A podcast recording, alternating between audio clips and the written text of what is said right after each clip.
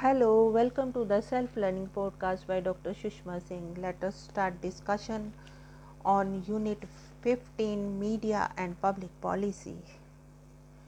And in this session, let us discuss case study. The role of media is influencing or affecting the public policy could be seen in numerous public policy issues. For the purpose of our learning, we are only taking one example of public policy analysis. Though in recent days a number of policy shifts have taken place, each one of such changes have provoked a series, serious public debate that is MRTP, disinvestment, labor laws, foreign direct investment, etc. The first one is public policy on CNG. Recently, the Delhi government in on the orders of Supreme Court decided to introduce CNG as environment friendly fuel in order to reduce the air pollution in the metropolis capital of our country. The decision came as a blow to the diesel vehicle manufacturers, especially to those who either had launched their light motor vehicles or were going to introduce diesel driven cars in the market. The need to convert all public transport vehicle into CNG operated vehicles caused many hardships to the transporters. They in turn harassed the commuters. The Supreme Court intervened and ordered a deadline for implementing the policy. However, due to contradictory interests, there were many kinds of pressures. Finally, one could see a considerable battle of interest between BJP the opposition party in Delhi and the Congress, the ruling party.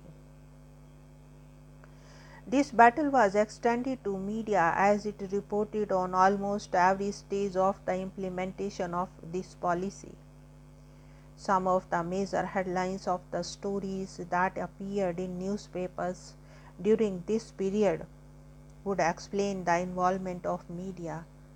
They were as polluted Delhi wants CNG, but BJP says no.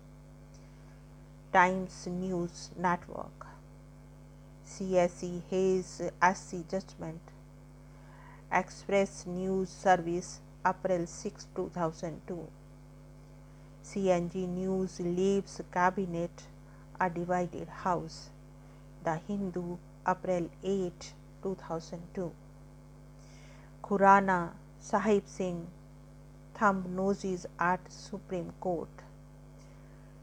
Claim ministers Ram Naik and Arun Jaitley back an ordinance.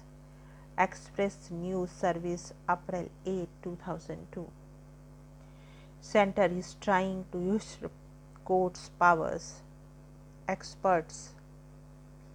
Express News Service April 8, 2002. In fact, apart from media, the political parties and the interest groups like the transporters and the commuters, there were other pressure groups and opinion leaders in this game. CSE Center for Science and Environment, an NGO was vociferously advocating the use of CNG as an alternative eco-friendly fuel for the vehicles in Delhi. The details of this case are archived by the NGO in their website, knowing fully well that CSE itself is a concerned party in this case and anyone studying the public policy analysis must also visit other sites and pub people to know their stand and reasons for supporting and opposing the use of CNG.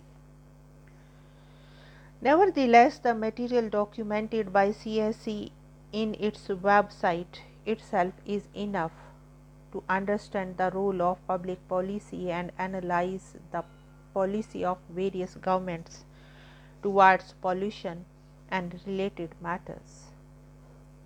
The extracts from a few press releases of CSE which highlight the issue of air pollution and various political and business interests involved in supporting or opposing the view use of CNG are given here below.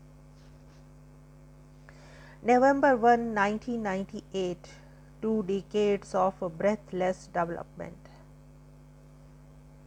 The GDP in India has gone up two and a half times in the past 20 years and pollution from vehicles has gone up 8 times. Policies such as those which allow the proliferation of two stroke and diesel vehicles are responsible, says CSE. According to a study conducted by the Center for Science and Environment, while the GDP in India has gone up by two and a half times in the 1975 to 1995 period. Industrial air pollution has gone up four times and pollution from vehicles has gone up by a shocking eight times. These figures are released by CSE Director Anil Agarwal at a public meeting on November 1 the third anniversary of the CSE Right to Clean Air campaign.